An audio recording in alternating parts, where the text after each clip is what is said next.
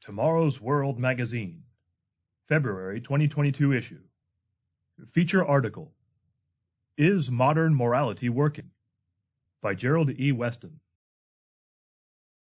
Article begins. The 20th century saw dramatic changes in moral behavior, especially in the West, principally Europe and the English-speaking world of North America, Australia, and New Zealand. To a great degree, this has been and is the result of Darwinism, the idea that mankind is the product of blind chance and therefore has no lasting or transcendent purpose. As the Apostle Paul put it, if the dead do not rise, let us eat and drink, for tomorrow we die. 1 Corinthians chapter 15, verse 32. The atrocities of the two world wars also caused people to question how such carnage can happen if a loving God truly exists. Penicillin and the pill, quote unquote, played a part in freeing people from two of the greatest fears of intimacy outside of marriage pregnancy and disease. Perceptions changed, but the problems remained. Sexually transmitted disease is ever present, debilitating, and deadly. Then there were the intellectuals, the secular evangelists of the new morality. Sigmund Freud, Alfred Kinsey, William Masters, Virginia Johnson, Edward Brecher, and others who aim to liberate us from our repressive Victorian past, the other extreme. Regardless of the cause, the effects have been dramatic. Behaviors that were once shameful are now considered normal, even praiseworthy. Subhead A Dramatic Shift In Western culture there was once at least a nominal consciousness of God, and among many a strong belief in his existence. Both Christians and Jews looked to some degree to Scripture, specifically to the Ten Commandments, as the guiding light for behavior. Those rules tempered human conduct, but during the second half of the 20th century, belief in God and morality in these nations greatly deteriorated, only to plummet even more rapidly in the first two decades of the 21st. Secular humanism has replaced the Ten Commandments in courts and educational institutions. But is it true that there can be an ethical social order apart from belief in an authoritative God? The problem is that people cannot agree upon what is moral and ethical. A quick internet search about adultery proves the point. Michael W. Austin, PhD, wrote in Psychology Today, quote, In my ethics courses, I discuss issues in family ethics with my students related to marriage and parenthood. We often discuss an essay by contemporary philosopher Richard Wasserstrom, Is Adultery Immoral? I believe the answer is clearly yes. From the article What's Wrong with Adultery, August 1, 2011. But in another Psychology Today essay, Clifford N. Lazarus, Ph.D., wrote, quote, In other words, there are both healthy and unhealthy reasons for having extramarital relations. Ironically, in some cases, a marriage can be strengthened by an affair. From the article, Is Everything We Think We Know About Adultery Wrong? July 17, 2013. So, while most of us who are married believe it is morally right for our mates to be faithful to us, not everyone agrees. Both Austin and Lazarus approach the subject through human reason, presenting arguments from both sides of the question, but human reason alone, apart from God, is no more than opinion and philosophy, and now the curriculum of education, at all levels. Thomas Paine published The Age of Reason in three parts between 1794 and 1807. Paine, a deist, believed in a higher power but rejected revealed knowledge as found in the major religions and religious texts, including the Bible. Paine promoted human reason as a substitute for divine revelation. Isn't it time to pause and ask whether the direction mankind has chosen is working? What are the facts? Whole books could be written on the subject, but for the space available in this article, let us look at just three aspects of our quote unquote new morality. Subhead 1. It's not good for marriages. Human reason says it is good to test someone prior to marriage, almost as one would test drive an automobile before purchasing it, to determine whether he or she is compatible with you. This is the majority view, according to a 2016 article from National Health Statistics Reports. Quote, in 2011 through 2013, 60% of women and 67% of men agreed living together before marriage may help prevent divorce. From the online survey Trends in Attitudes About Marriage, Childbearing, and Sexual Behavior, United States, 2002, 2006 to 2010, and 2011 to 2013. Published March 17, 2016. This is the opinion of many, but human reason and popular opinion do not always match the facts. As early as 2002, Rutgers University's David Popenoe, co-director of the National Marriage Project, confirmed that when it comes to cohabitation, human reason is flawed. Quote, Many studies have found that those who live together before marriage have less satisfying marriages and a considerably higher chance of eventually breaking up. One reason is that people who cohabit may be more skittish of commitment and more likely to call it quits when problems arise. But in addition, the very act of living together may lead to attitudes that make happy marriages more difficult. From the online report, The Top 10 Myths of Marriage, National Marriage Project. Jay Teachman of Western Washington University explained the following in a study titled Premarital Sex, Premarital Cohabitation, and the Risk of Subsequent Marital Dissolution Among Women. Quote, one of the most robust predictors of marital dissolution that has appeared in the literature is premarital cohabitation. Beginning with reports by Booth and Johnson, 1988, and Bennett, Blank, and Bloom, 1988, virtually all studies of the relationship between premarital cohabitation and divorce have found a positive link.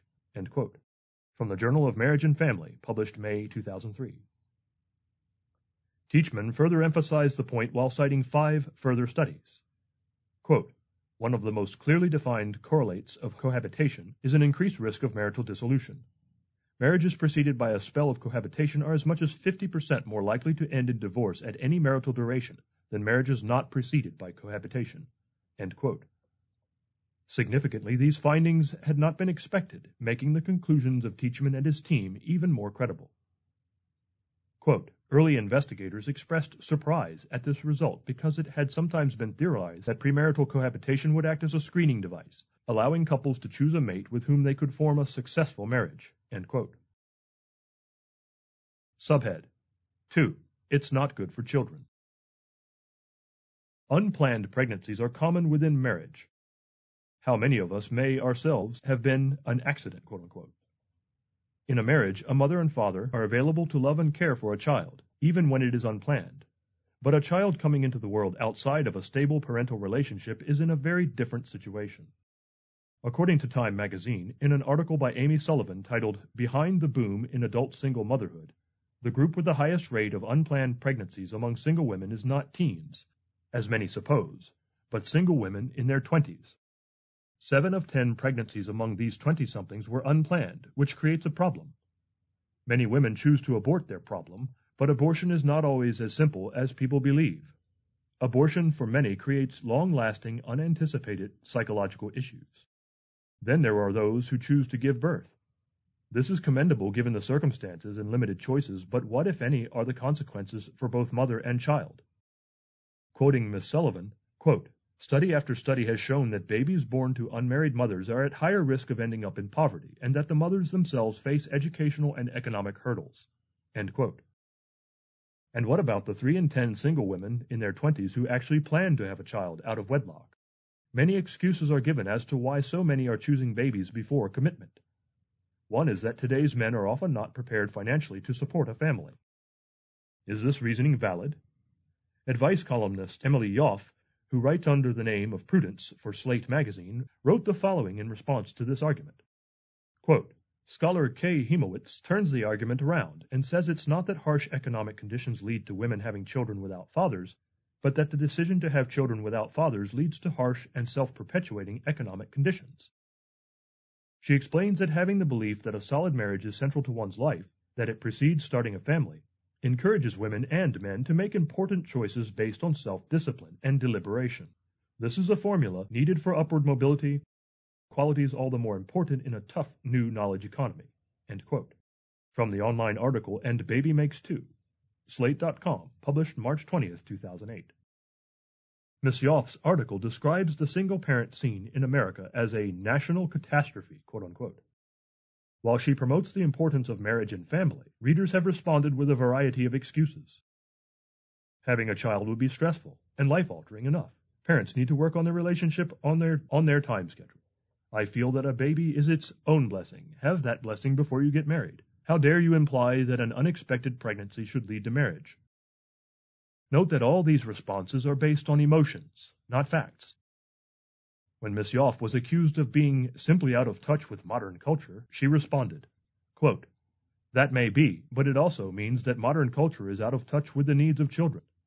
Some researchers identify out of wedlock births as the chief cause for the increasing stratification and inequality of American life, the first step that casts children into an ever more rigid caste system. Studies have found that children born to single mothers are vastly more likely to be poor, have behavioral and psychological problems, drop out of high school, and themselves go on to have out of wedlock children. The problem with human reason is that emotions and agendas get in the way of rational thinking. And even when emotions and agendas are not present, rational human reasoning is not always the best solution. Proverbs 14 verse 12, Proverbs 16 verse 25. Sadly, children are sometimes conceived for all the wrong reasons. The result is not good for children. Quoting from Miss Sullivan again, quote, Women are also vulnerable to the misconception that a pregnancy, even unintended, can cement a relationship and bring a couple closer together. In fact, all of the statistics show that babies stress relationships. More couples end up splitting than marrying. In today's postmodern world, facts do not seem to matter. We now live in a time when the forces of emotion, personal opinion, and self-expression prevail. But truth is not fluid.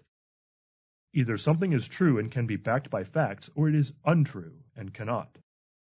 Quote, for 10 years, the Fragile Families and Child Well-Being Study at Princeton University has followed the families of 5,000 children, three quarters born to unwed parents. According to the research, most of these parents, both women and men, said they wanted to get married, and to each other. But they somehow feel this mutual decision is beyond their power to make, and by not making it, the forces of inertia start pulling them apart. Five years after their children's births, only 16% of the couples had married and 60% had split. From the article, And Baby Makes Two. Moral choices do matter. They matter to marriages and to children, and historians and social workers know that the breakup of families has a disastrous effect on the fabric of nations. Subhead 3.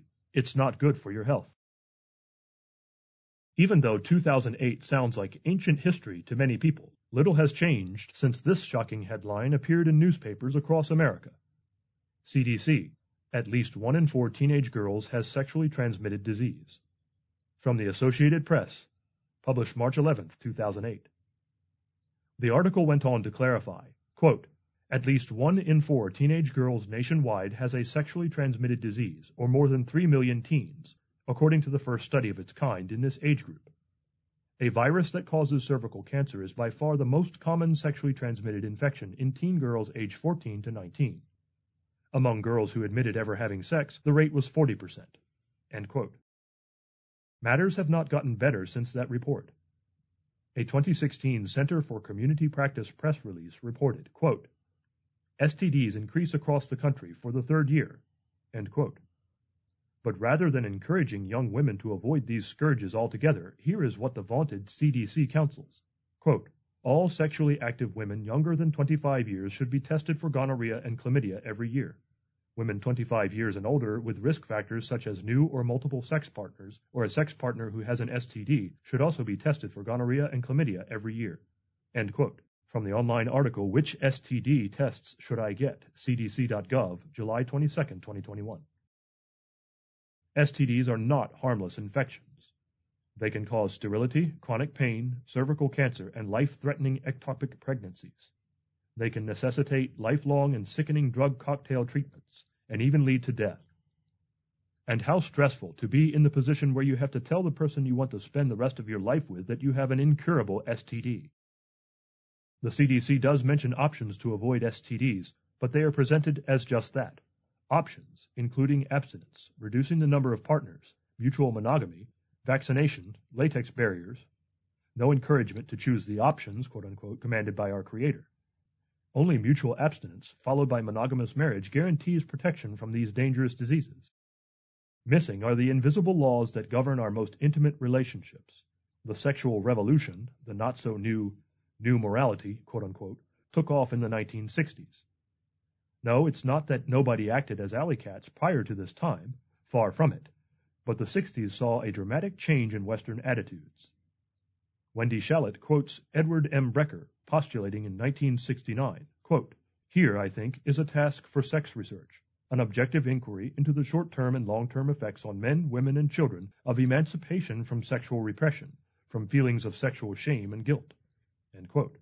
From the book A Return to Modesty, 1999, page 26. Miss Shalit responds, quote, So welcome, Mr. Brecher, to the world of postmodern sexual morality. In some respects, it has turned out more horrifying than even the inhibited might have imagined. The question, I guess, then becomes, is our guerrilla etiquette, today's hookup practices, as good as the older rules? Pages 26 and 27. What are these older rules, quote unquote? Thomas Paine was not the first to exalt reason over revelation, but when one takes an honest look at the facts of the new, morality, it is evident that our choice of human reason over revelation has led to failure. Our hookup culture with no boundaries is not good for marriage, for children, or for our health. Long before Thomas Paine, our Creator gave his instructions to the first man and the first woman. The one who designed us knew all about chemistry, biology, anatomy, and emotions. He gave laws that produce good results when we obey them, but breaking them brings pain, sorrow, and death. God gave our first parents a choice. They could accept revealed knowledge that would enlighten them regarding these invisible laws, or they could trust themselves to determine right and wrong. As students of the Bible know, they chose poorly. They put their trust in their five senses and in their ability to reason for themselves, and their descendants have been doing the same ever since. But the evidence is clear.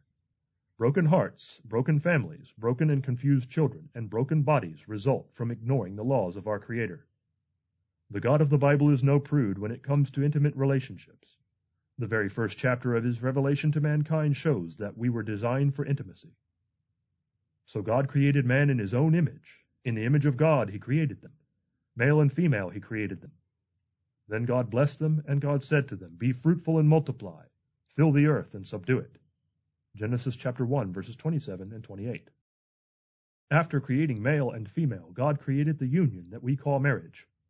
Therefore a man shall leave his father and mother and be joined to his wife, and they shall become one flesh. Genesis chapter 2, verse 24. The next verse tells us that they were naked and not ashamed, but that was about to change. It was after they listened to the adversary that shame entered and they hid themselves from God. Genesis chapter 3, verses 9 and 10. Where did their shame come from? The answer is found with the question God put before them. Who told you that you were naked? Have you eaten from the tree of which I commanded that you should not eat? Genesis chapter 3 verse 11. Ever since, the adversary we speak of, as Satan or the devil, has been working to undermine the most intimate relationship between men and women. Yet who is it that mankind blames? The very creator of that intimacy. Intimacy within marriage, between a biological man and a biological woman, is righteous and healthy. Marriage is to be honored. Sexual activity outside of that relationship is not. Marriage is honorable among all, and the bed undefiled, but fornicators and adulterers God will judge. Hebrews chapter 13, verse 4. The foundation of biblical law is love, as expressed by the Ten Commandments, one of which is, You shall not commit adultery. Exodus chapter 20, verse 14, Deuteronomy chapter 5, verse 18. Today, few care about saving intimacy for marriage. People hook up, quote unquote, and unhook at will. Marriage has become an afterthought, a one day event to say yes to the dress, quote unquote. Yet God inspired the scriptural admonition to avoid all sexual conduct outside of godly marriage, counseling us to run in the other direction when tempted. Flee sexual immorality. Every sin that a man does is outside the body, but he who commits sexual immorality sins against his own body. 1 Corinthians chapter 6 verse 18. No, God is not against intimacy. He is all for it in the right context. But when we reason around that context and engage in sex before marriage, outside of marriage, or with someone of the same sex, the results are pain, heartache, and suffering. Isn't it time to open our eyes and look at the facts? End of article. Literature offer. May we suggest the booklet, God's Plan for Happy Marriage? Learn more about the most precious form of human intimacy as God designed it. Request this free printed booklet from the regional office nearest you, or order at tomorrowsworld.org. PDF, EPUB, and Kindle are also available.